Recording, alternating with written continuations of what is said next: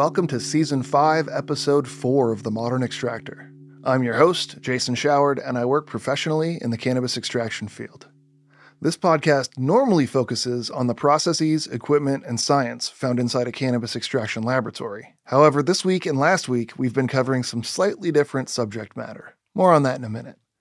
If you guys are finding value in the show, I'd really appreciate it if you'd be so kind as to leave me a review on Apple or Google Podcasts. The reviews really do help me out. They help me show up higher in the search results on Google, and they keep the great guests coming for future episodes. Thanks in advance. I'm very proud to announce that I've recently partnered with EcoGreen Industries. They're a wonderful nationwide supplier of high quality extraction solvents, extraction grade gas blends, and lab consumables. I personally used them as my ethanol supplier when I was running my lab, and they really are a class act. They're closer to the source than many of the other solvent suppliers out there, and they've been in the high volume and wholesale game for some time now. Because of the volumes of the solvents and the gases they're moving, their pricing is always super competitive, and they have great logistics nationwide. Their customer service is amazing, and you get a human who actually cares about your order and is willing to work with you every time you call. So, next time you need some high quality solvents or extraction grade gas in your lab, give EGI a buzz and see for yourself. Use promo code MODX, M O D E X, online or mention the Modern Extractor on the phone, and we'll get you hooked up with 10% off of your first order. And I'll earn a few bucks from each purchase to help keep the lights on over here at Modern Extractor Studios. I've personally used EcoGreen's products, done a ton of business with them over the years, and it's a company that I'm happy to attach my reputation to. You guys can check them out online at ecogreenindustries.com or give them a call at 530 378 4443. If you do place an order with this promo code, shoot me an email, jason at modernextractor.com. I'd be happy to return the favor any way that I can, from a quick chat about process optimization to helping connect you to folks in my network that may be great contacts for whatever you're trying to accomplish. Last week on the show, we talked to Dinkelberg, founder of Bat Country Cultures and expert mycologist, about the science of mushroom breeding and cultivation. This week, he's back for round two, with today's discussion focused on mushroom extraction. Since recording this part of the interview, he actually fine tuned his process a little bit and requested that we record an update. I decided to leave the original recording untouched and add the update in at the end so you can hear the evolution of his processes. So, the information that he gives you during the interview will be updated at the end, so make sure to stick around and hear it all. As I said last week, I met Dinkelberg at the Extraction Expo in Los Angeles, where he had a couple different speaking engagements, all focused on the science surrounding mushrooms. After having a chance to talk to him a bit, I had to have him on the show. So let's jump back into part two of the long interview I recorded with master mycologist and founder of Bat Country Cultures, Dinkelberg.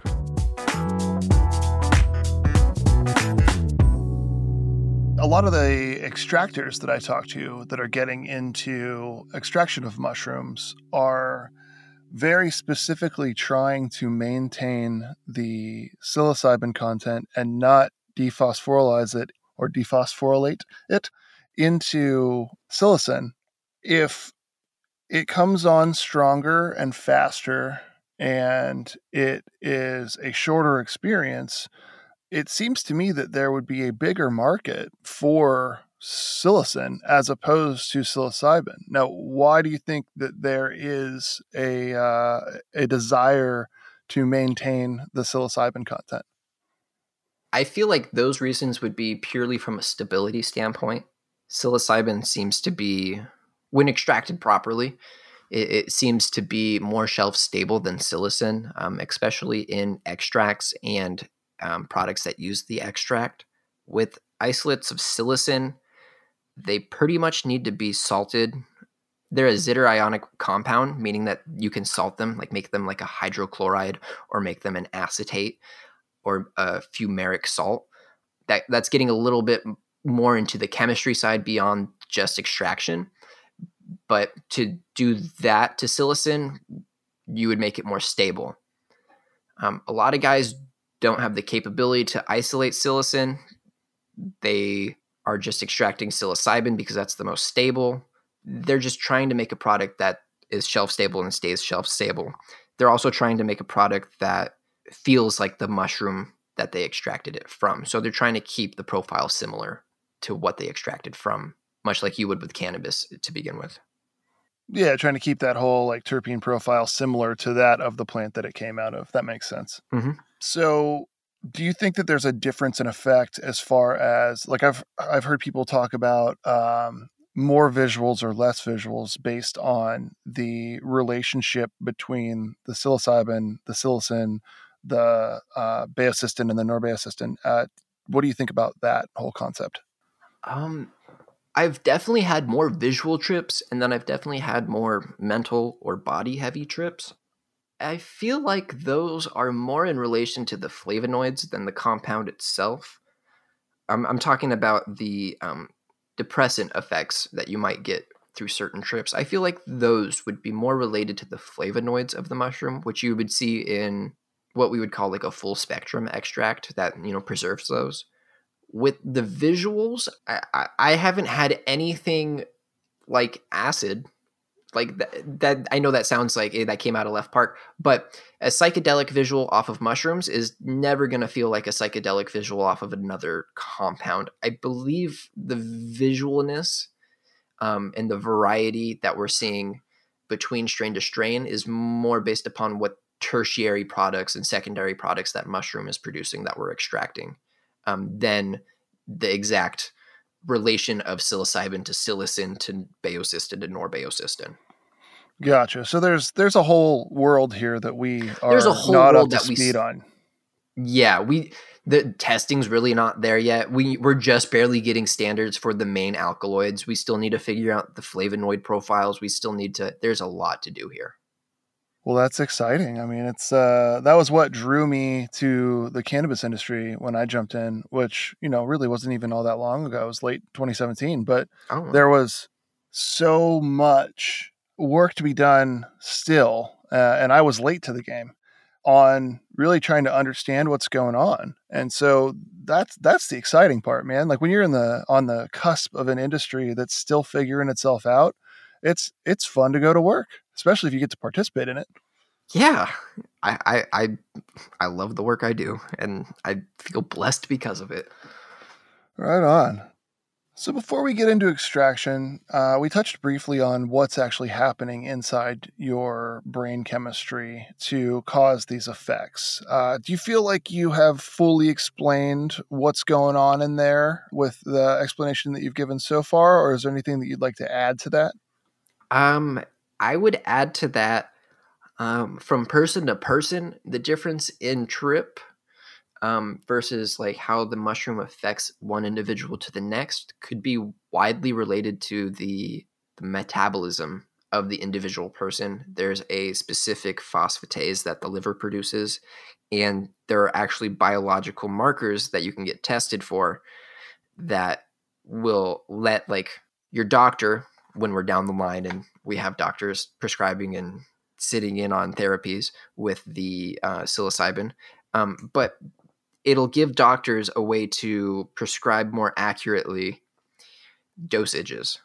It, will take a look at the biological markers of how you produce your enzymes and how you metabolize it and how fast you can metabolize it.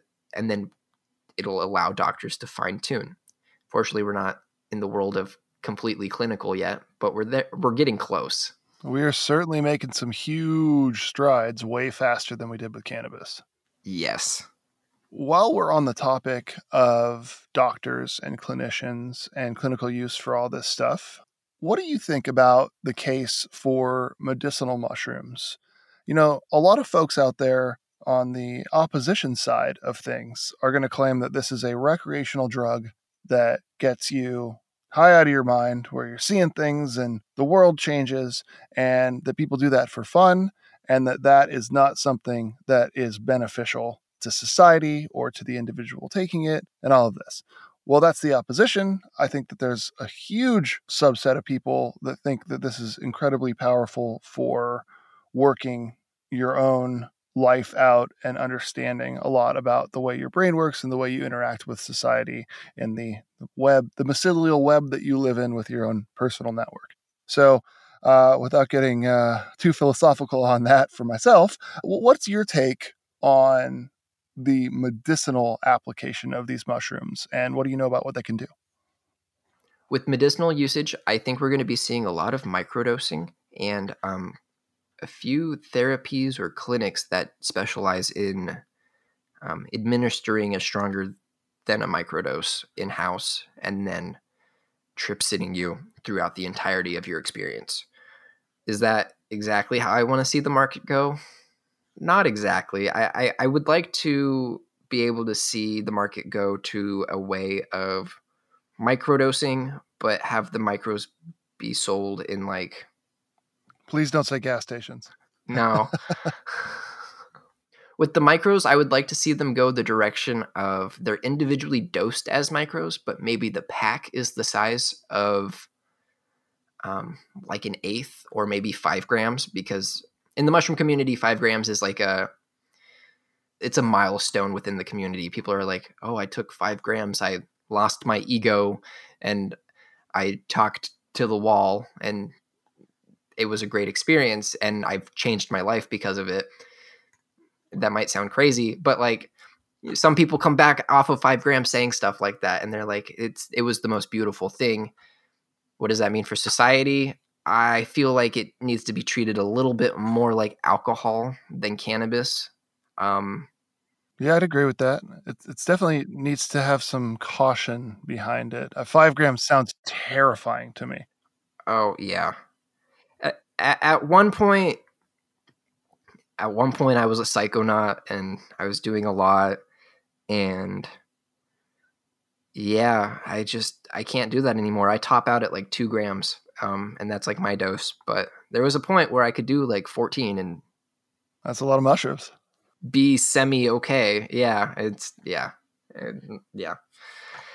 But a lot of these things, especially with mushrooms, they're they're an introspective drug.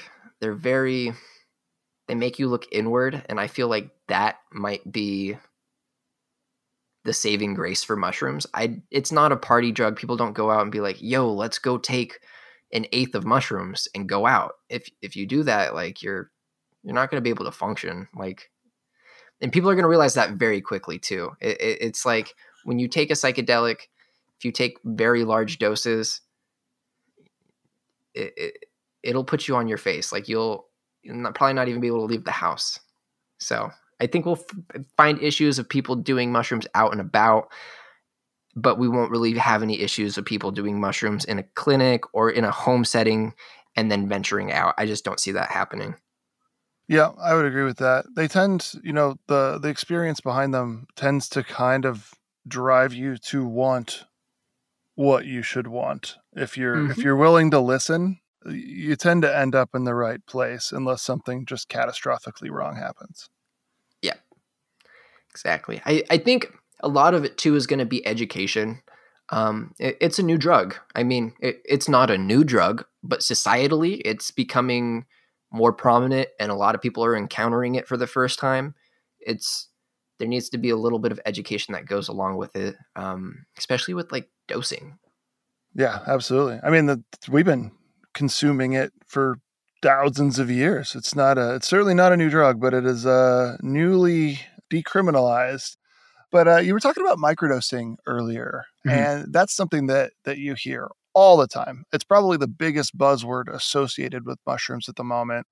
Let's dive into that a little bit. Talk to me about what a microdose actually looks like, and uh, okay. and, and what that actually means in relation to the amount of the actives that you're consuming because every strain is going to be different. It's much like cannabis, where this strain is 30% THC and has been bred for that. And then on the flip side, there's another strain that may be way lower in THC percentage, but you know has been bred for a great terpene profile or something to that effect. I'd imagine the mushroom world is going down a very similar path there. But when you start talking about your amount of consumption in grams of a final product, it's going to become very dependent on what that final product is that you're making these decisions based on. Absolutely. Um, for reference, I usually like to estimate on fruit um, half a percentage to 0.7% total alkaloid content. Um, that only being because that's what you're going to run into in the general pu- public right now. Um, I, I think the highest tested one uh, in the last psilocybin cup was only like 1.1, maybe 1.3 total alkaloid content. That was bred specifically for that number. Um, microdosing is going to be a little bit different for each person just based upon how they metabolize psilocybin. Um, generally speaking, a good place to start would be around 200 milligrams of fruit body, assuming half a percent total alkaloid content. That's on the weaker side of that fruit scale. Um, that microdose would have about one milligram of active component. And ideally, that microdose is subperceptual. That meaning that when you take it, you don't really feel any effects throughout the day. You don't feel like you're tripping. You might feel a little elevated. You might be able to hold focus on a task for a little bit longer, but you're not you're not seeing breathing walls. You're not seeing like the edges of the wall stick out. Sometimes like you have that high edge acuity where shadows look deeper.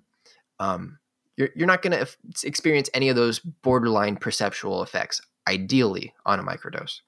Some people, some people like a mini. It's what I call a microdose that you can feel.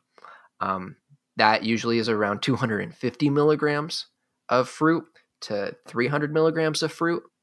With the total alkaloid content being at half a percent, you're looking at one and a quarter milligrams or one and a half milligrams at that dosage. But all that is is a microdose that you feel a little bit more. You feel it in your body. You might feel um, a little bit um, better headspace for problem solving or pattern recognition. Um, I, I, tend to see um, a lot of patients preferring a dose they can actually feel when they say they're taking a, a micro. I put that in air quotes because if you feel it, it's by definition not a micro. So, micro, a lot of people like to feel it, and it's usually around that mini dose instead of that micro dose. One of the biggest things that I think helped cannabis come along as well as it has in the recent years was the ability to get on the same page as far as our vernacular and the nomenclature surrounding it. That's a big part. So things simple as this, micro versus mini, you know, really as long as we start to get on more of the same page, it will help things become more normalized and I think advance the cause a little bit faster. Definitely. I I even had this experience once where this man, this man, this guy at a conference offered a micro, but it ended up being 500 milligrams, and that was not that's not a micro by any stretch. So I'm at this conference off of 500 milligrams, like seeing patterns in the carpet because I, at a threshold dose like that, that's what I was seeing. It was just I was getting stuck and like wandering, and like at that dose, you you start to get like a little bit perceptual effects. You get some mental delay. It's just, it's good to have, you're right, this vernacular that's kind of uh, common ground. Yeah, absolutely. I mean, that's that's no good at all, man. You're at a conference trying to conduct yourself professionally and not come off like some psychonaut, and then you end up a lot more than microed. Oh yeah, it happens. all right. Well, uh, now that we've got that cleared up, I'd like to venture into the world of extraction a little bit. So, you know, the stuff's been around for a long time. Everybody knows that they can eat the fruiting body and get an effect. There's all kinds of products now that it has become decriminalized in uh, some of these different places. So they're formulating. And now we've moved on to a whole new level, much different than just eating the fruiting bodies, which is very easy to understand what your intake is some of these formulated products are using basically just fruiting bodies that have been dried and ground up and now are being added into say chocolates or i don't know if they're making gummies like that or not. They are. Okay. So yeah i mean i'm, I'm sure they're making everything out there at the moment. Uh, yeah. so now that we're formulating with these it seems like a little bit of a slippery slope because at this rate there are folks that are formulating for the black market that really aren't that careful with dosing and whatever's on the container doesn't necessarily mean what it is. So there's mm-hmm. there's a little mm-hmm. bit of a red flag there for me. And then as you advance it further down where I think this is headed, which is being able to buy a product on the shelf from a brand that you trust, that you know is taking care of this stuff, I would imagine that what makes the most sense for them is not to just be grinding up fruiting bodies, but to extract the actives and then use that for their formulations. As far as that goes, would you agree that that is kind of where this is heading? Or do you think that there's a case for these trusted brands to also be grinding up fruiting bodies? Uh, it's it's gonna go the way of everyone doing extracts all the time. Mm-hmm. Um, that's a good thing. That's not a bad thing. Um, it, it, gets the fruit bodies out of gummies. It gets the fruit bodies, yeah. hopefully, out of chocolates. Um, that's gonna take a little bit of work. Um, but yeah, um, sorry. What was the question? I oh, I rambled for a long time and then asked you a question at the end that was semi pertinent to my ramble. um, but basically, do you think it's going to go the direction of of extracts? And it sounds like the answer to that is yes. Yes. So I, I do feel like everything is going to go the way of extraction. Um, it's better for the end user. You're not dealing with all that mushroom chitin. That's the uh, armored cell wall body of the mushroom um, that usually causes stomach upset. Um, you're not dealing with that in your stomach. And so that's just like another thing that makes the trip more enjoyable when you're not doing it um, off of the fruit body alone, but an extract. Okay. Now, with extraction, there are a variety of methods that you can use to do it. I think which one you choose probably has a lot to do with what your end goal is, very similar to cannabis extraction.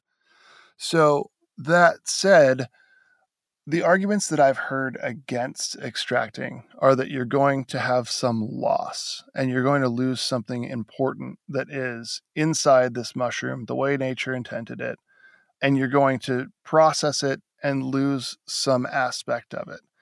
And I hear that argument. You know, there's a lot that we don't know about this at the moment. So we may be losing something that we're unaware of. So I hear that. I am an extractor. I love the idea of purification and isolation and all of this. So, you know, the the the nerd in me wants to get it as pure as I can. Uh, what's your take on whether we have losses and and whether it's a good idea to extract? So each step of the way, you're losing something, right? So if you go from fruit body to like a more refined crude extract, you're losing the mushroom body. You know, you if you go from the like refined crude extract to an isolation, you're losing all the natural sugars uh, that the mushroom produces, the flavonoids, um, probably some heavier terpenoids because the extracts still smell pretty mushroomy. Um, you're losing something at every step. It's going to be up to the formulator um, to decide how how raw they want to keep their product. Um, and honestly, I like to keep a, an extract full spectrum, um, but winterized, so we're removing lipids, um, just because uh, that's what I've gotten the best feedback off of. I've been told like that really encapsulates the strain that it was extracted from. Um, I I would fear going to isolation would lose the strain specificness of the extract. Yeah, that makes sense. But as far as going from fruit body to like a more winterized crude, you're losing the mushroom body, which causes discomfort and patients. And then you're going to be refining out a lot of waxes and lipids along the way. Um, other than that, you're keeping what the mushroom has to offer. You're, you're, the yields are pretty yieldy, is what I'm saying. Understood. Well, let's talk about the different ways you can go about extracting and the different choices that you'd make based on on what you want to do in the end. So we'll start with what the different approaches to extraction are. So, what would be like the main ways people would go about doing this? Okay. Um so we're going to have probably three main ways you're going to see most mushroom extraction labs set up. Um you're going to see soxhlet extraction and I'll get into that in a second. Uh, and then you're going to see two versions of ultrasonic extraction. Uh, you'll probably see ultrasonic bath sonication, and then you'll probably see uh, ultrasonic homogenization. Um, so let me get to the soxhlet. Uh, the soxhlet is a glass apparatus um, that you put material in. Um, so imagine a material column, um, and below that material column, you have boiling solvent in a flask. Uh, in that flask, the boiling solvent travels up through a tube to the right and into the top of that chamber filled with material. Um, on top of that material chamber, there's a condenser. So the evaporation that comes up through that tube condenses and then drips onto the material. When that center chamber gets completely filled, there is a another smaller tube that siphons off the entire apparatus back into the solvent. So it's like this giant closed loop made out of glass um, that's continually running.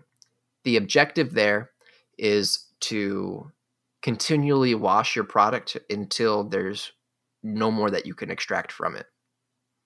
Um, the caveat with that, though, is it's a hot extraction.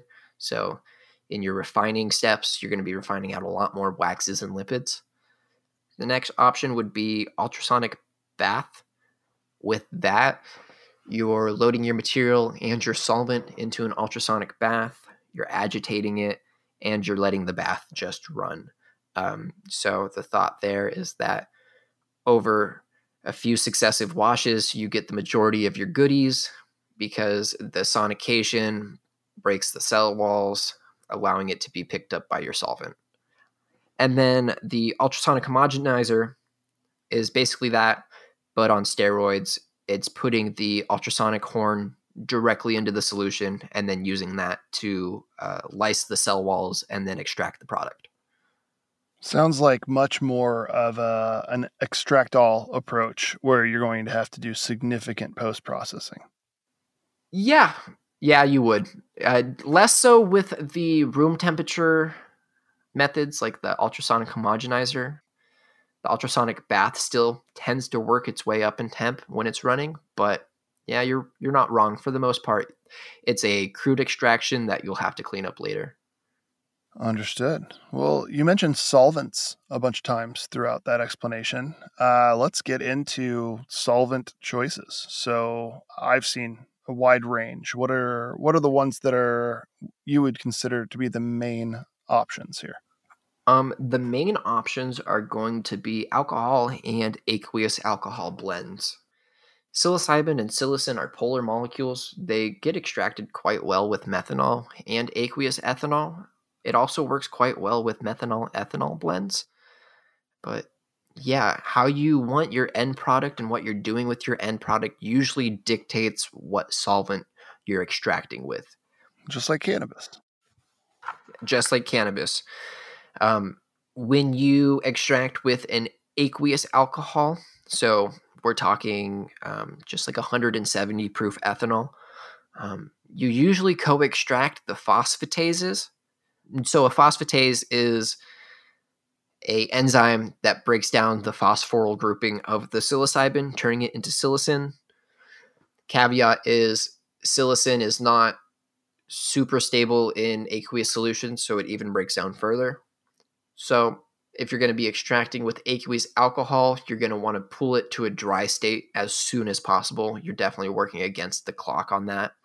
If you're working with methanol, you obviously have like the issues of working with methanol, a toxic solvent. You know, you have to worry about fumes and splashes. And I do prefer working with methanol and ethanol. However, um, yields seem to be good, and you're basically getting the same pool that an aqueous uh, ethanol pool would get, but uh, instead of water, you're using methanol, and that seems to denature the uh, enzymes that cause breakdown. So, if you're using a methanol ethanol blend, what kind of percentages are we talking here? Um, total yield off the biomass. So keep in mind this is like a winterized crude end product I'm weighing out. It's going to be about 20 to 25% yield off the biomass, usually about 3 to 5% total alkaloid, just depending on what strain was run as input. Okay. Uh, but as far as the actual blend of the methanol and the ethanol, like what percentage methanol to what percentage ethanol are these? Uh, is is like an ideal blend in this scenario? So I usually use like a 70 30% blend. So 70% ethanol, 30% methanol. That usually gets me a good pool of both the psilocybin and the psilocin. Okay. So now each of these are working differently. What you described earlier was that the methanol is going to act similar to the water in this uh, in the previous case, except for it's going to be more gentle on the compounds than the water would be. Am I understanding that correctly? So the reason why you use an alcohol blend is that you get a better pull on both compounds. The methanol seems to pull the psilocybin a little bit better, um, and the ethanol seems to pull the psilocin a little bit better. The reason for using the methanol is to simply replace the water. When you're adding the methanol, doing a completely anhydrous extraction seems to denature the phosphatase, which would prevent the breakdown of psilocybin into psilocin, which then would degrade further um, in solutions. It's just to prevent that. So when you're using an anhydrous alcohol blend, you're basically killing off that enzyme. You're denaturing it. You're rendering it useless to give your product more stability. Okay.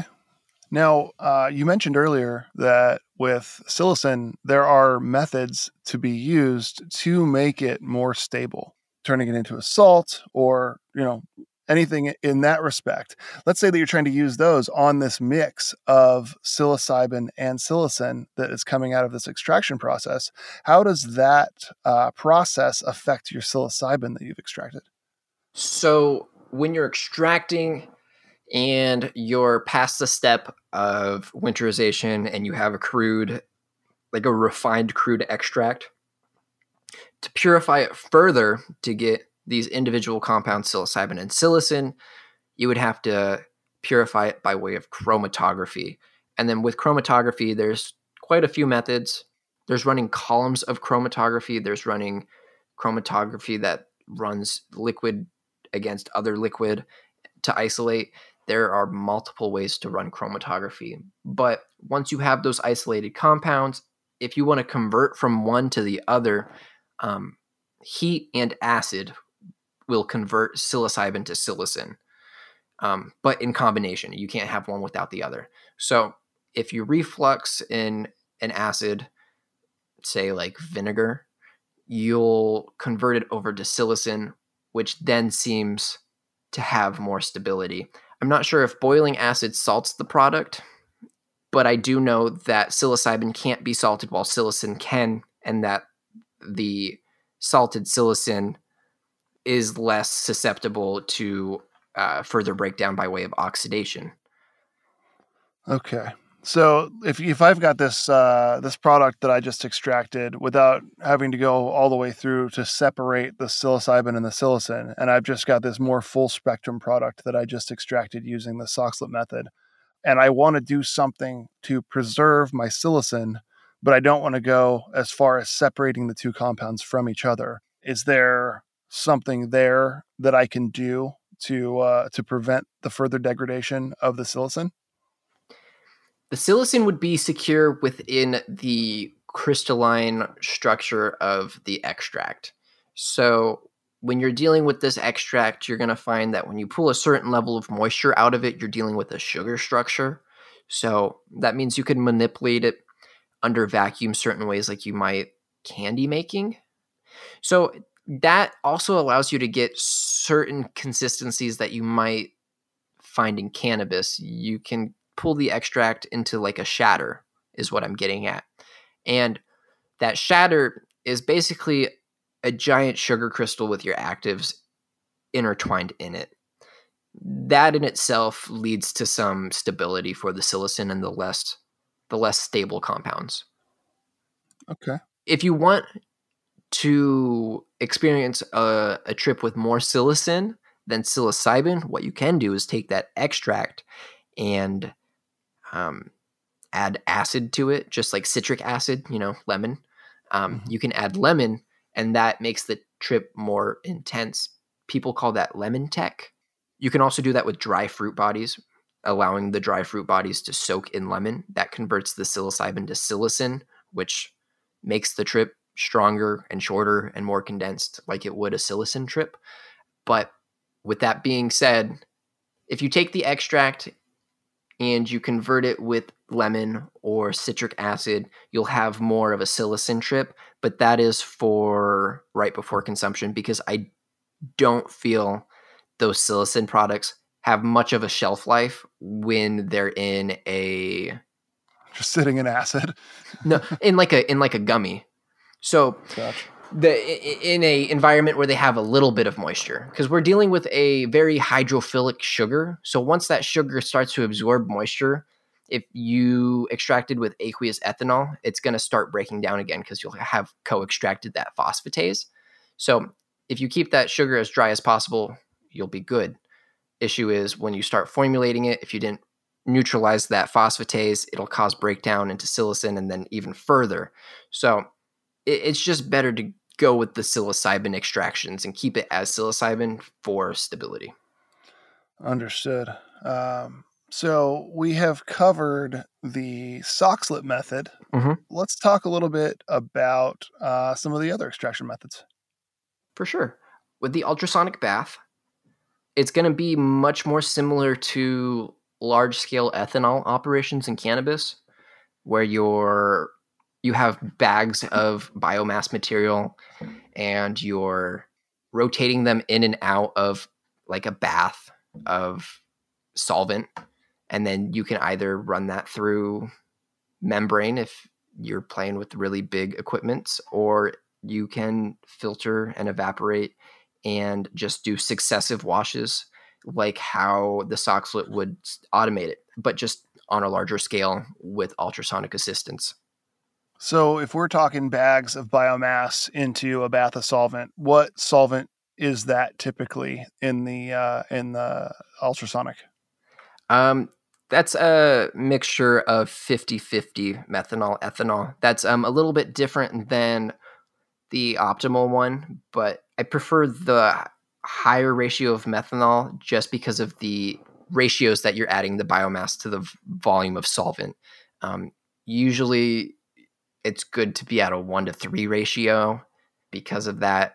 You, you're going to get more saturated with the volume that you're working with quicker, which means you're going to have to switch out your solvent more frequently, meaning that your solvent will only be able to pick up X amount of actives per wash. Um, and it, it's pretty reliable. You'll be able to know, like, oh, I got 15% back off this first wash. I can probably expect 5% on the next wash, and then maybe another 2 or 3% final pull on the third wash. So there's diminishing returns, but you're batching it in a tub of ethanol, methanol. So just to clarify here, we're taking a tub of ethanol, methanol that is being sonicated. Uh, we're going to drop a bag of biomass into that. We're going to leave it for ballpark how long? Um, first wash, I typically do 90 minutes to two hours. And then second wash, 60 minutes. Third wash, 60 minutes. If there's a fourth wash, it'll be quick, like 30 minutes. Understood. So now we're going to put it in there for, let's say, 90 minutes. Now, after this 90 minutes, we're going to take the bag of biomass out of the tub mm-hmm. and now we've got a tub full of solvent that has dissolved goodies that we're looking for mm-hmm. that are in that.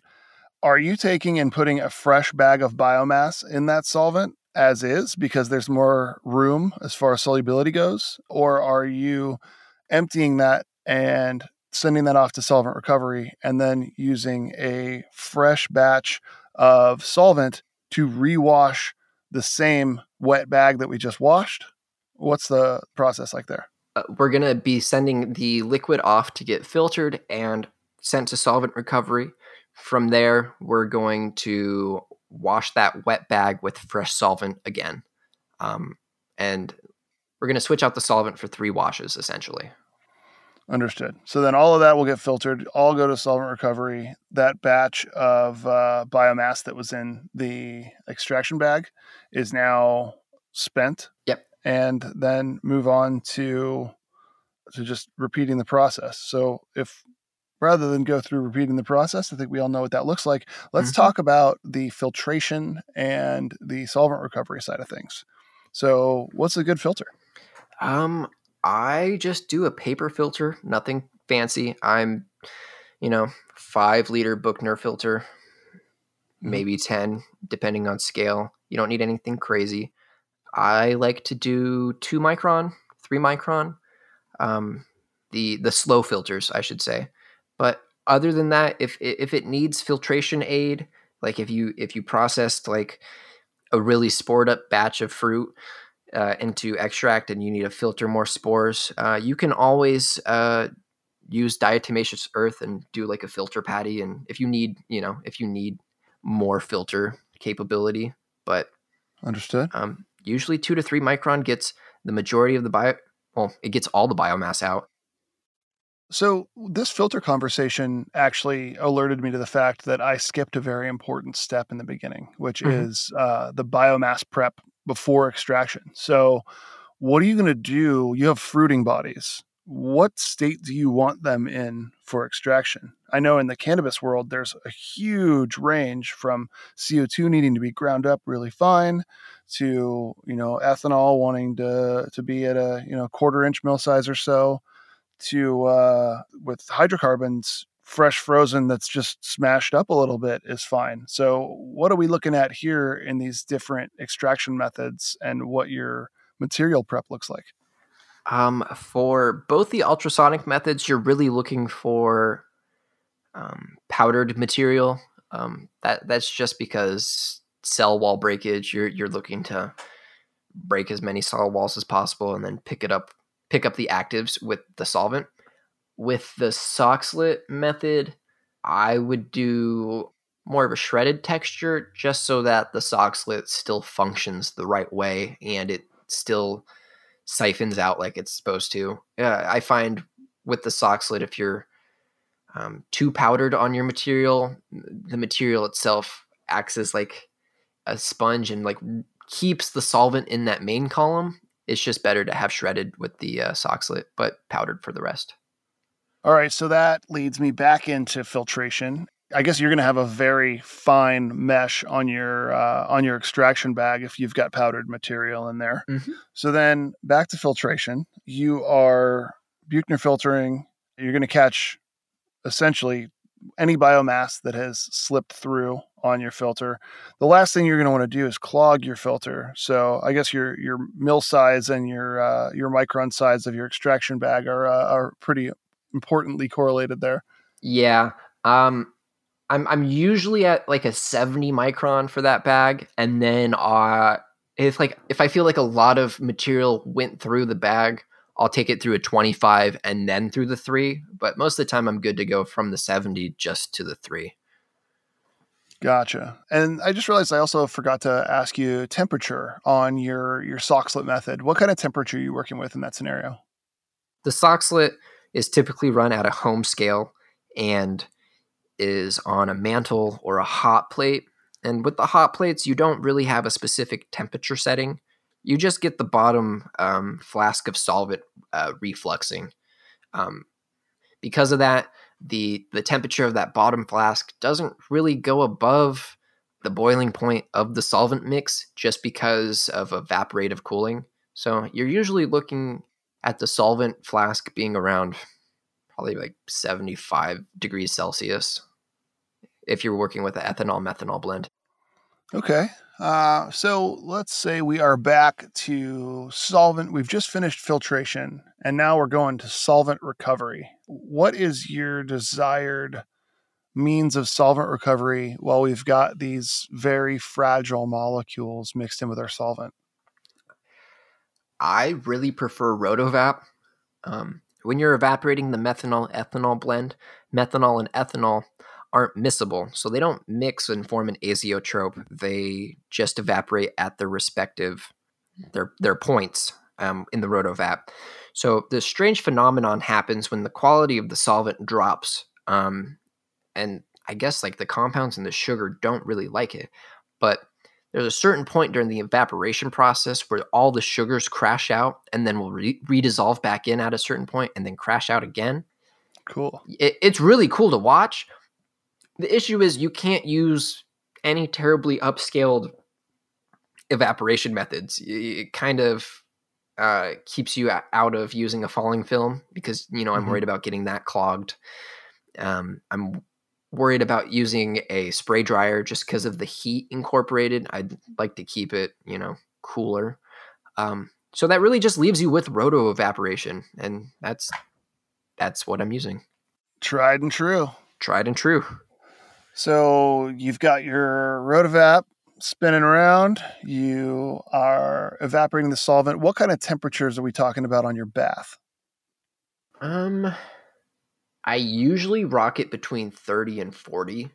Um, 30 until I know a good portion of the methanol is out, and then I can crank it up. Um, I just don't want to blow methanol through a pump or anything like that. Um, yep. But yeah, uh, usually evaporate around 30 with until the methanol's out, and then crank it up to about 40, sometimes 45 uh, Celsius eh, on the water bath.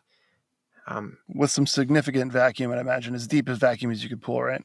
Yeah, yeah. Understood. Uh, with a with the standard vacuum pump. Yeah, I'm just ones. using a standard diaphragm for the for the rotovap. I'm not using a rotary vane or anything like that. But yeah. Gotcha. So now we are there. Your solvent has been taken off we know that the methanol came off 1st mm-hmm. but I'd imagine that the methanol and the ethanol all end up in the same collection flask. They do. Uh, you're not trying to fraction that off. No. So solvent is gone. We've got what? What do you call it as done? I've heard techniques that are you know all the way down and you're scraping the roto ball, which does not sound like a fun process. And then I've heard other techniques of uh, you know a slurry. So w- what's your go-to here? I uh, slurry is the wrong word, but you know what I mean. Yeah, I tend to pour it um when it's at like a honey texture. Um, so like the majority of it will come out of the flask, and then you know you you might have to uh, scrape it a little bit, but it's not like you're picking dry material out of a flask. I'm not drying it completely. Um, from there to finish it, I would just pour it into slabs and then finish it in the oven let's circle back to that solvent that we've collected in our collection flask on the Rotovap. Now, we know we've got uh, methanol ethanol blend, but this has just been through plant material and inevitably collected moisture. And we're using methanol and ethanol instead of ethanol and water because we want it to be completely anhydrous. So, what is the next step there? Do you put it through like a molecular sieve of some sort? Yeah. Uh, with that, you would either have to refine it with a, a fractionating neck on a you would have to basically redistill it from scratch. You you would have to collect the methanol fraction and then um, azeotrope it at 95 and then sieve the 80 or the 95. So there there is separation and removing water. I mean, I guess you could also sieve it, but I, I tend to like to keep the um, the ratios similar. So I like to start especially on a smaller scale, um, with fresh, clean solvent each time um, that's redistilled, and then the ethanol is sieved. However, with the fractionating off the methanol and then the azeotrope of ethanol, um, I I simply do that for repeatability in like the, testing aspect, the R and D aspect. Um, for a practical standpoint um, and practical operation, I, I don't see why using mole sieves on the alcohol blend wouldn't work just as fine. Yeah, it's one of those things where it sounds like it may not be as repeatable and as reusable as many times if you're mole sieving because you're just knowing that you're skewing your ratio of methanol to ethanol mm-hmm. in an industrial application or in you know any kind of application at scale that may be acceptable for a few runs before you have to retire the solvent but just you know it seems like something to be uh, conscious of that is happening in your process. Definitely. If you've ever bought denatured ethanol, it's sometimes denatured with methanol. And then if you've worked with denatured ethanol, you know how easy it is for the denaturing to come out. And so if you're working with that, you just know more methanol is coming out than your ethanol. Like especially if you're pulling vacuum a little too hard and you're vaporizing it, or you pulling more to your cold trap than the other. Mm-hmm. Exactly. Okay. Well, that makes sense. It sounds like if you're not equipped to recover these solvents, like it could be a, uh, a, fairly wasteful process. And now you're not just dealing with ethanol anymore. That's your waste stream. You've got methanol mixed in, mm-hmm. which uh, is a whole different way to handle that. Yeah, definitely. And um, you're you're absolutely right. This entire process, the largest bottleneck is going to be solvent recovery every day. Yeah, for always and forever on everything mm-hmm. I've ever worked with, that is the bottleneck. But that's the name of the game, right? Mm-hmm. So that leads me to uh, an interesting question regarding membranes.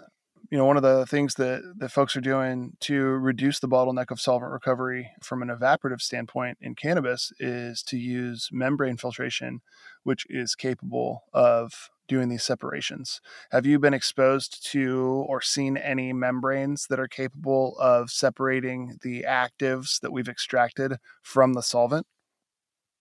I've heard murmurs of membrane uh, filtration used for this, um, but I haven't seen it personally.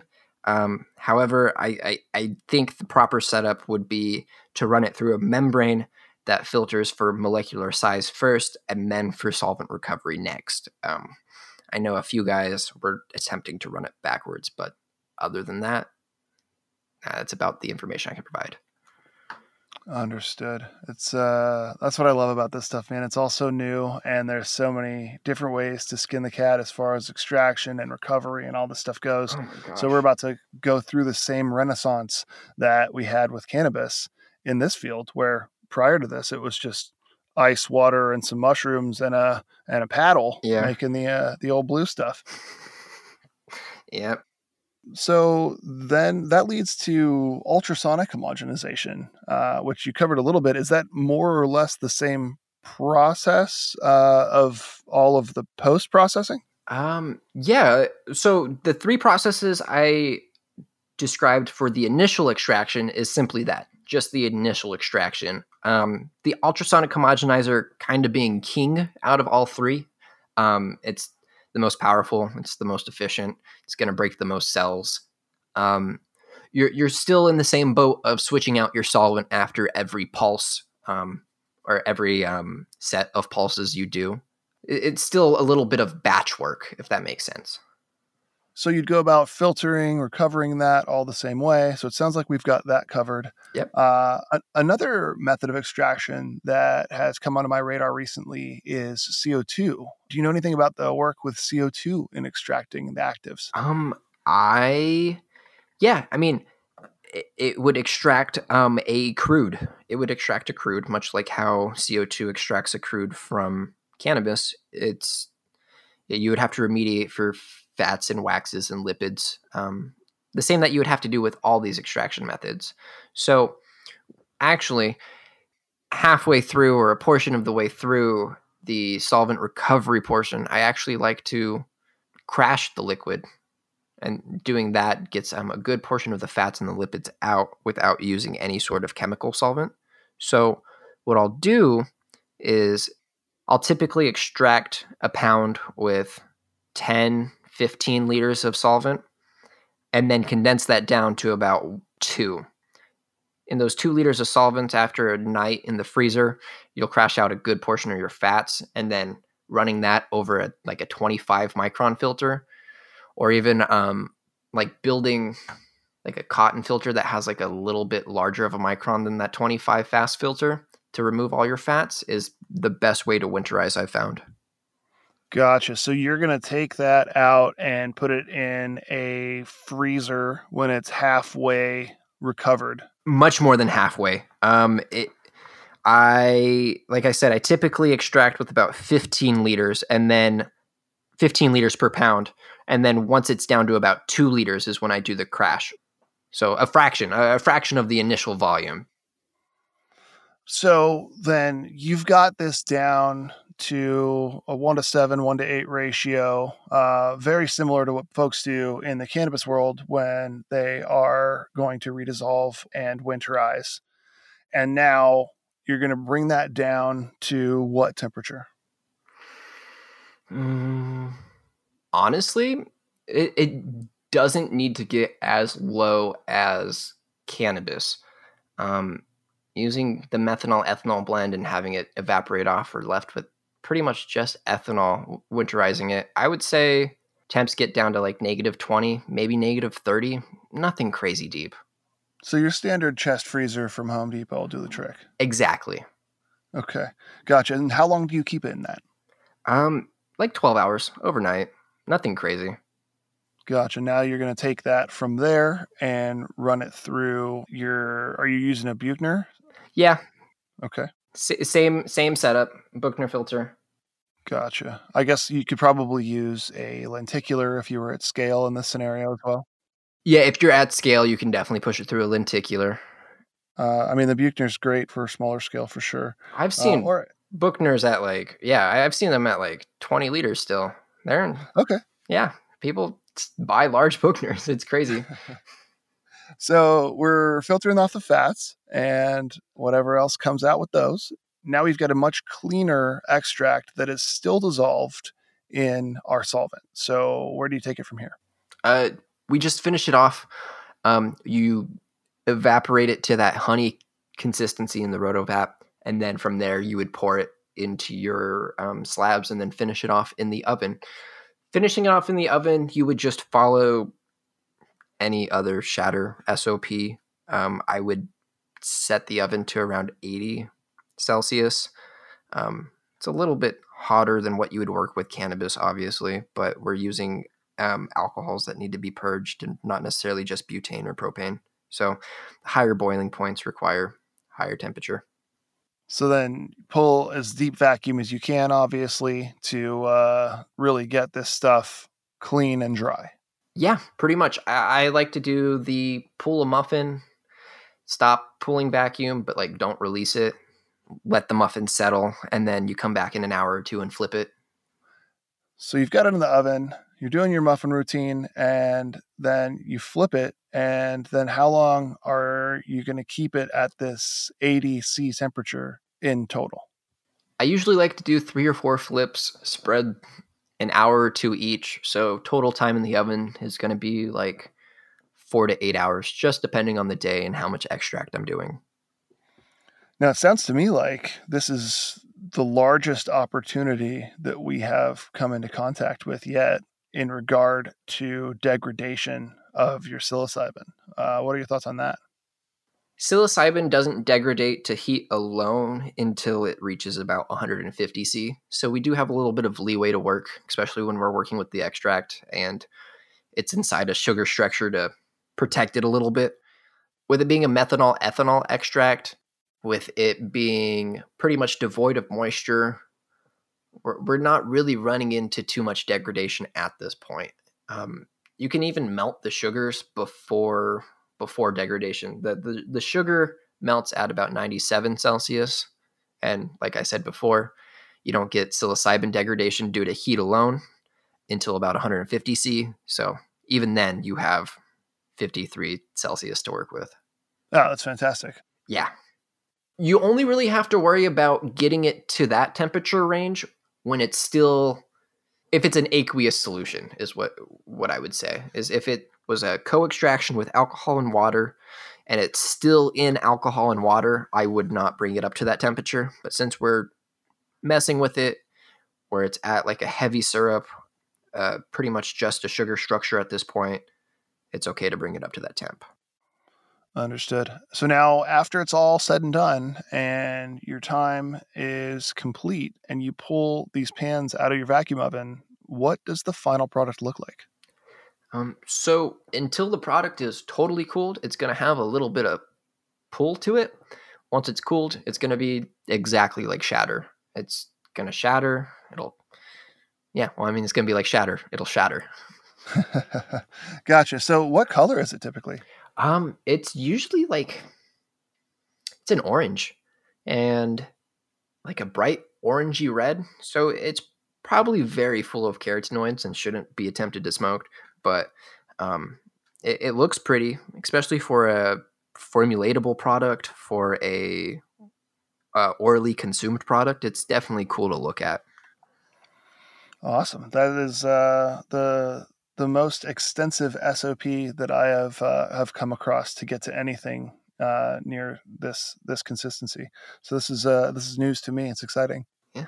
That said, if you've got a slab of mushroom shatter that you now would like to formulate with, uh, I would imagine that the first thing that you're going to want to do is send that in somewhere where you can get test results telling you what your uh, constituents are in that product. Exactly. You're going to want to be able to test for at least residual solvents and your total alkaloid content. Um, some labs give you a panel breakdown of each alkaloid. Some give you psilocybin and psilocin. Um, some just I want the full panel. Come on. Exactly, exactly. Some labs even just give you psilocin, meaning that they convert everything over and then just read you the psilocin levels. So you, there's a little bit of lab shopping to do, and I, I that term that term means something else in cannabis, and I, am not going to get into that. But at this stage in the mushroom game, it, you you need to look for the labs that are going to provide you the most information. Yes, absolutely. Do you have anybody you'd like to plug for this scenario? Um, you know, what? I'm gonna plug Oakland Hyphae because I've had samples analyzed by them, um, and I, I mean, I participated in the psilocybin cup, and they have a good testing method that gives back numbers that make sense. Nice. I'm, I'm glad that that was your answer. I actually just reached out to them uh, to see if they wanted to be on the show pertaining to mushroom testing and mm-hmm. uh, and how all of that works. So uh, mm-hmm. I'm glad we're on the same page there. That makes me happy definitely. Well, I think that that pretty much wraps up our extraction and finishing SOPs on this. Uh, I thank you for for being uh, so thorough. Yeah. Is there anything else that you'd like to add that we may have uh, glanced over? I definitely rambled a lot, and you're gonna have to cut some rambles at some point. But it's uh, yeah, uh, a bunch of good stuff though. You know, you get you get the right guy in the room and you let him ramble, and it, it's gold. Yeah, I just make me sound smart. no problem. What can we expect to see out of old Dinkelberg in 2022? What what are the big plans? Um, so I am currently working to launch a website where I'll be able to offer therapeutic cultures, for lack of a better term. I currently already dabble with sterile media production, um, but I'm just looking to expand into being able to offer genetics. Hopefully, I'll be a part of some other upcoming projects, but that's still on the down low. Understood. Well, so what are you personally most excited about regarding the future of mycology and psychedelics and this whole industry that you are very much on the forefront of? I'm excited about how quick it's opening up. That in itself is going to really let the innovators shine. Right now, we have a lot of people competing in the same spaces in the mushroom industry. And I think the diversification of the marketplace is much needed. And I, I, guess that's starting to come about, especially if we're talking extraction currently. But for a long, long while, it was just dried mushrooms and mushroom chocolate bars. And I'm just excited to get away from that. Yeah, I would agree with that. I'm excited to see where things go if they are, you know, nurtured and treated correctly. This this whole industry has such a huge potential to be fouled by profiteers jumping on board the way things happened with cannabis and i'm i'm very much hoping that people treat it right and if they do treat it right i think we are about to see a huge renaissance in the world of mental health and the world of you know just better understanding of where we're at on this this planet that we are uh, all flying around the sun on. I definitely agree. Yeah so if people want to get a hold of you uh, what's the best way to reach out if they want to see if if uh, if your expertise can can help them out in their projects? Yeah definitely. Uh, i operate by word of mouth um, as Dinkelberg. That is also on my handle on Instagram. On Instagram, I also operate Bat Country Cultures. And um, there is also an Etsy shop tied to Bat Country Cultures.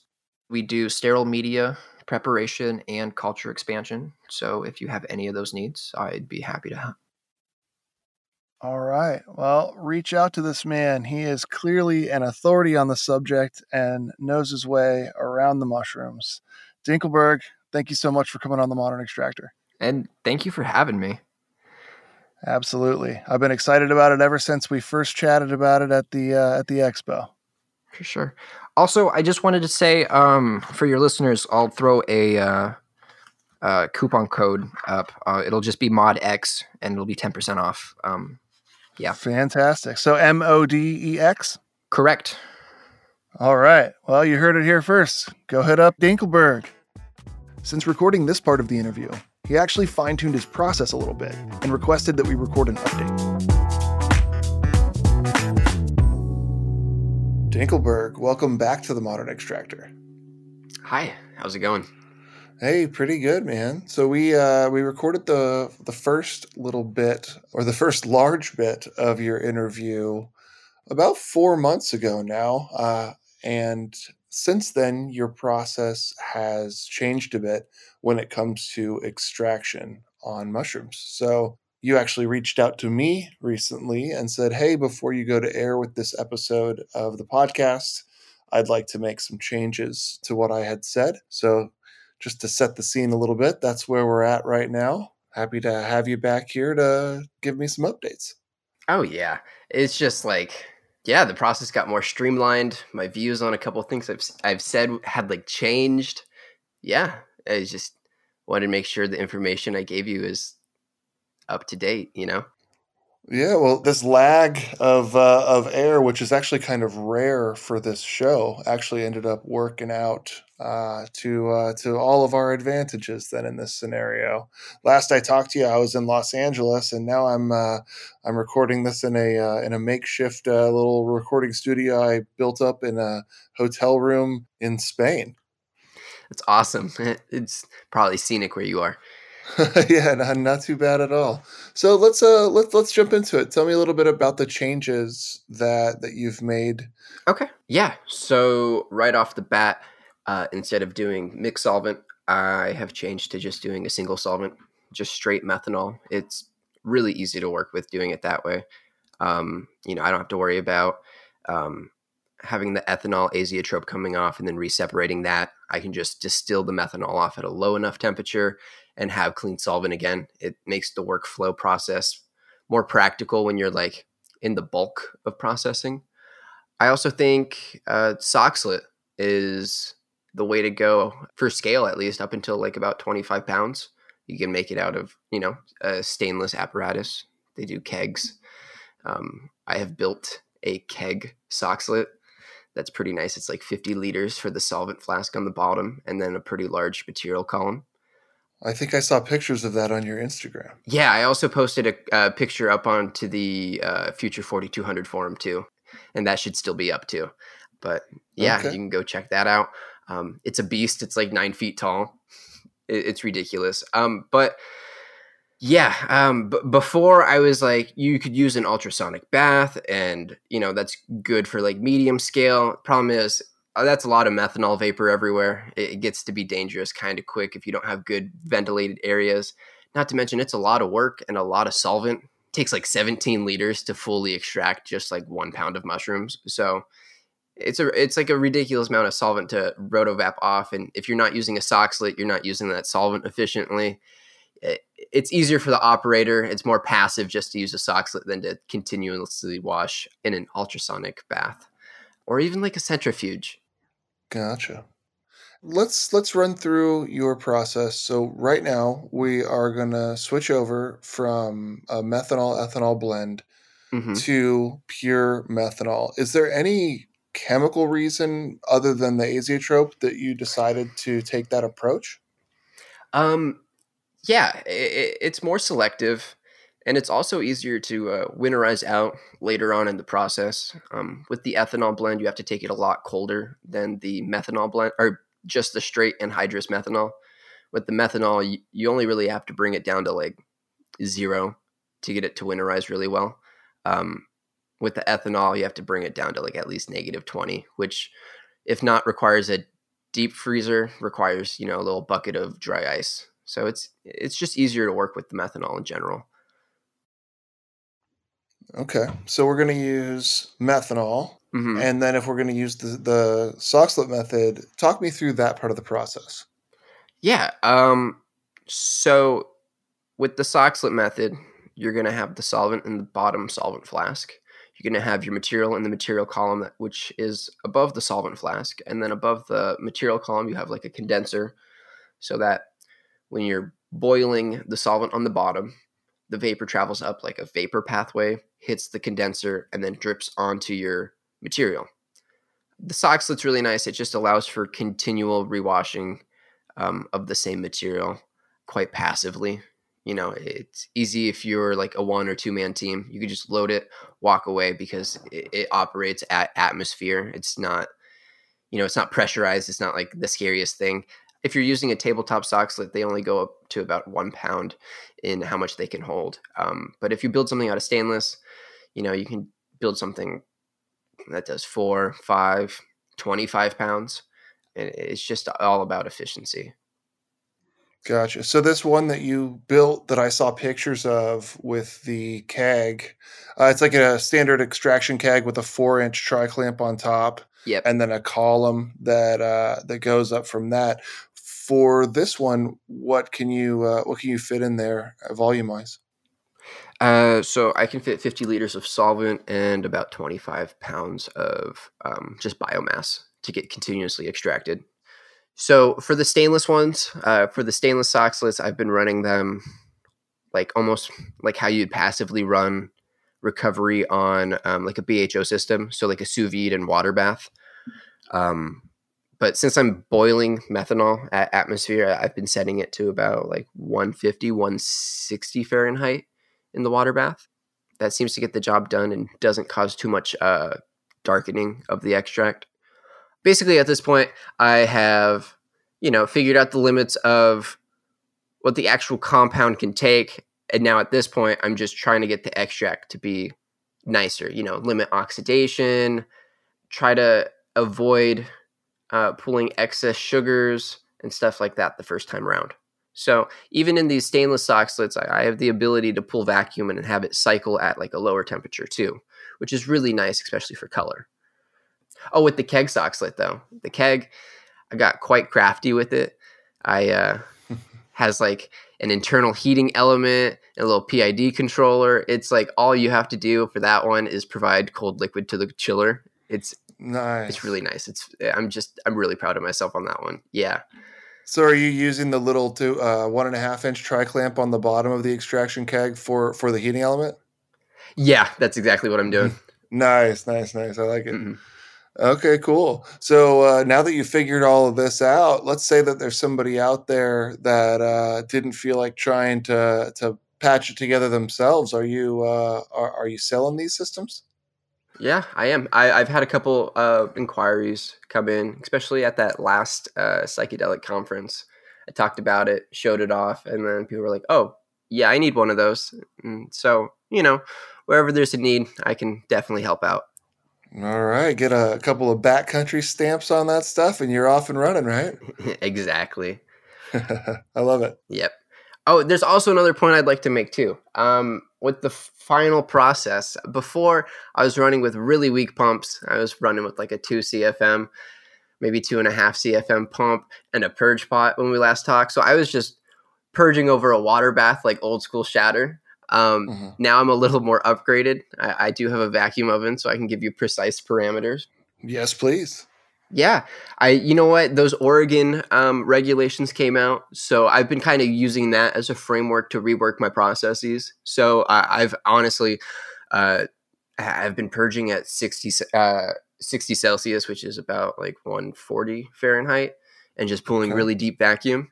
Um, you know, standard shatter processes. Um, I, I, pour it pretty loose, and then once it gets up to temp, I and you know I have a cold trap attached to the vacuum oven. So I, mm-hmm. I, pull out the rest of the moisture until it starts to muffin, and then once it does start to muffin, I, I stop the vac, and then let the uh, extract basically rest into that shatter shape. And then you know, depending on how you pull vacuum and the, the temperature you're running at, you, you can honestly finish that extract up in probably about four or five hours and have it fully purged. And you might be thinking, oh, uh, 60 Celsius is a little high for methanol purging. I'm not just trying to purge the methanol at this point. I'm trying to purge out all the moisture because I, any moisture in that final extract is is going to lead to degradation over time. Um, gotcha. Which you know is just what we're trying to avoid. Yeah. So now a lot of these extracts that I've seen have been rather susceptible to moisture in the air and going mm-hmm. from something that's a, a, nice powder or a nice shatter like consistency and when exposed to uh, air or left in a container that's not very well sealed um, kind of just turn into a, a, goo with your processes yeah. here uh, is that still the case um yeah over time if you leave it out completely that sugar is still gonna well it's a sugar extract right? It, we're only testing at like 4 to 5% alkaloid content. So majority of that extract is the trehalose that we're extracting from the mushroom. Um, that that sugar by itself is just really hygroscopic. So it just wants to absorb the uh, the the moisture out of the air. So yeah it will absorb moisture just sitting there but we do take precautions. We either like to jar it up with desiccant packets, kind of like how you would with mushrooms, or mm-hmm. um, you know, if I'm pouring larger slabs, all the slabs get uh, wrapped in parchment paper, slipped into a gallon bag, and then desiccant packets in the gallon bag. But yeah, unfortunately, that, that's still an issue for all the extracts. Um, even the isolates are susceptible just to breakdown um, in the open air. That that has more to do with uh, oxidation. Um, but to have a sugar structure that can at least be in open air and all you really have to worry about is moisture um, kind of seems like a plus to me you know? It's a little bit um, easier to store you know? Um, but yeah. All right uh, well so are there any other parts of this process that have changed that you'd like to cover in this little addendum that we're going to put at the end? Um yeah, um, I, I mean, just little tweaks. Like if I went over uh, roto, rotovap parameters, mm-hmm. I mm-hmm. mean, we're working with just methanol now, so it's probably going to be a lower temperature than what I said. You know, probably running it at about 35 Celsius now compared to like 40 or 45. Um, but that's just because you know working with methanol instead of ethanol. Um, yeah, the majority of the concepts stay the same. You want like that anhydrous initial extraction um, yeah, I haven't really figured out yet if that anhydrous initial extraction denatures the phosphatase, you know, the the the, the enzyme that breaks down the psilocybin into psilocin, or if it just avoids extracting it. Either way, I, I know that anhydrously extracted extracts have more shelf stability than water ones over time, just because of that enzyme that that gets pulled along with um, aqueous extractions. Um, so that's like you know that's the biggest first step is you know get, get the actives away from the mushroom anhydrously and then and then you're safe to use water. You know i, I know some people using water as a cleanup step because um, water seems to be more selective even more selective than the methanol. So it's like they go in with methanol clean it up with water and then you know you have a nice water soluble extract at the end that's you, you know you, you filter it through like okay sorry. You add the water and then you filter it again because you know it it's more selective um, so talk to me a little bit about that process to just to elaborate on that. Uh, when you say you go in with methanol first and then uh-huh. you go in with water, are you saying that you're going to take your methanol extract and your essentially your methanol tincture that you have after extracting and then wash that with water? Yeah, that's pretty much what I'm saying. Um, you can even do that before your winterization to get your winterization to drop out even even more and then you just go on to your filtering process but um, yeah that's exactly what you do um, you do that initial extraction with methanol it, it, seems to get the actives away from that enzyme and then you're free to use water in the extraction process if you're really bent on using water in your extraction process. You know, there's a couple downsides to using water. You know, it's a little bit harder to purge out. It's going to take longer to recover. But yes, you can use, uh, gosh, I'd say like 20% water, you know, before your winterization and then winterize it. Because, okay, so the water really helps with the solubilities too. So, like your trehalose and your actives are way more soluble in water than they are in methanol, even more so in cold water and cold methanol, right? So, it's a way to work with smaller volumes without having everything fall out. So, it's like when you use water, you can make sure that you're getting more of your yield. You're not leaving things behind with like the cold methanol winterization. You know, if you push things too cold, you'll start to see sugars drop out too. But that's all they are. They're just sugars, they're inactives. But using water helps everything dissolve. It's a little bit more selective, but you know the downside is that eh, it's harder to purge. It's harder to recover. It's just a little slower to work with. Understood. Yeah. Okay, great. Anything else you got to add for us? It's a lot like cannabis. These extracts. It's a lot like cannabis. You can slow crash out. You know, sugar diamonds. You can pour sheets of shatter. You can make really gnarly looking RSO. You know, it's like depending on how you treat the extract, you can get a lot of these similar textures that extractors are used to.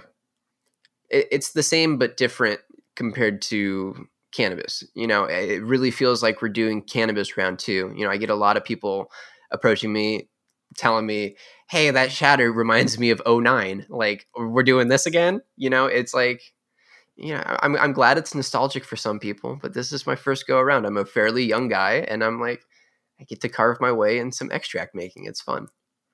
Nice. Well, I can only imagine where it's going to be in the next few years as uh, as you continue to work on it and others continue to work on it.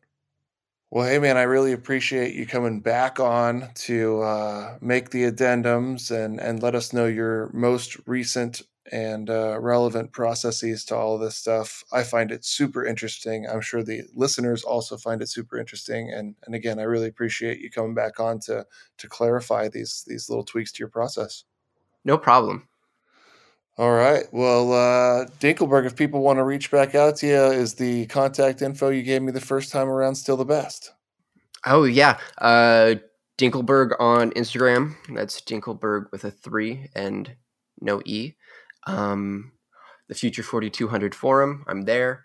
Um, Bat Country Cultures, uh, we have a contact us part if you want to reach out for consultations or, you know, a large stainless Soxhlet.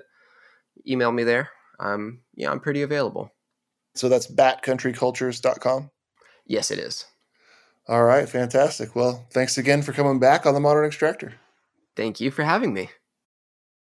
All right. Thanks again to Dinkelberg for joining us today. You can find him on Instagram at Dinkelberg. That's at D I N K L B 3 R G. As always, if you want to hear about something specific on this show, let me know. Email me, jason at modernextractor.com. Make sure to follow the show on Instagram at the underscore modern underscore extractor. If you guys are digging what I'm doing here, show me some love. Please leave me a review on Apple or Google Podcasts. The more subscribers and better reviews we get, the better guests I can keep booking for you here in the future. Make sure to give Eco Green Industries a call next time you need some high quality solvents or extraction grade gas. Use promo code MODEX, M O D E X, for 10% off your first order. Stay tuned for next week, where we'll be joined by Breaking Dabs. I'm really excited for this one. I've been reading posts by Breaking Dabs since I first got into extraction and distillation. He's an absolute wealth of knowledge. He also didn't want to record a remote interview, so I turned my guest room into a makeshift recording studio, set up two mics, and had a really long chat with him about his techniques and the greater business in general. It was a lot of fun, and it'll also be a multi episode interview. A big thanks to the guys at Alt Powerhouse Studios in Barcelona for the hospitality and for letting me record my intros and outros for these interviews during my time here. You guys are awesome. Thank you to Isauta Venegas for handling business on the show's social media, and a shout out to the New Fools for bringing the funk to the ModX theme song. Thanks again to everybody for tuning into the Modern Extractor. New episodes are out every Tuesday. I'm Jason Showard. Let's talk soon.